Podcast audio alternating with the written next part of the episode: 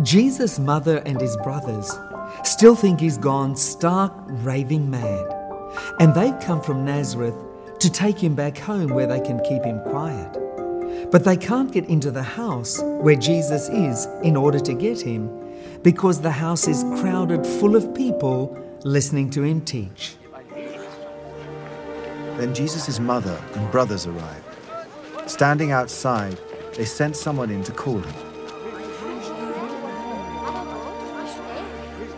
A crowd was sitting around him, and they told him, Your mother and brothers are outside looking for you. Who are my mother and my brothers? he asked.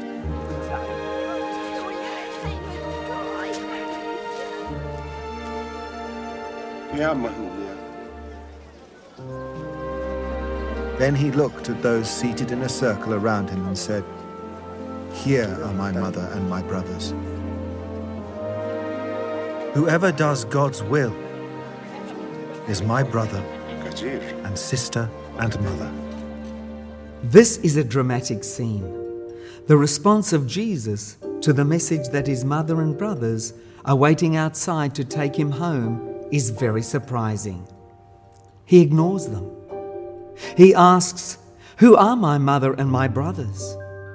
Then he looks around him and says that these are all his mother and brothers, and that whoever does the will of God is his family. Now, why did Jesus respond like this? Jesus' family didn't understand his mission at all. Jesus was introducing a more important concept of family than just our physical family the family of God. Jesus is saying that no matter how vitally important our physical family may be, the family of God is just as real and even more important.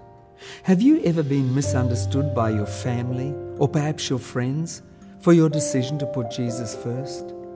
I'm sure it was difficult. How did you cope?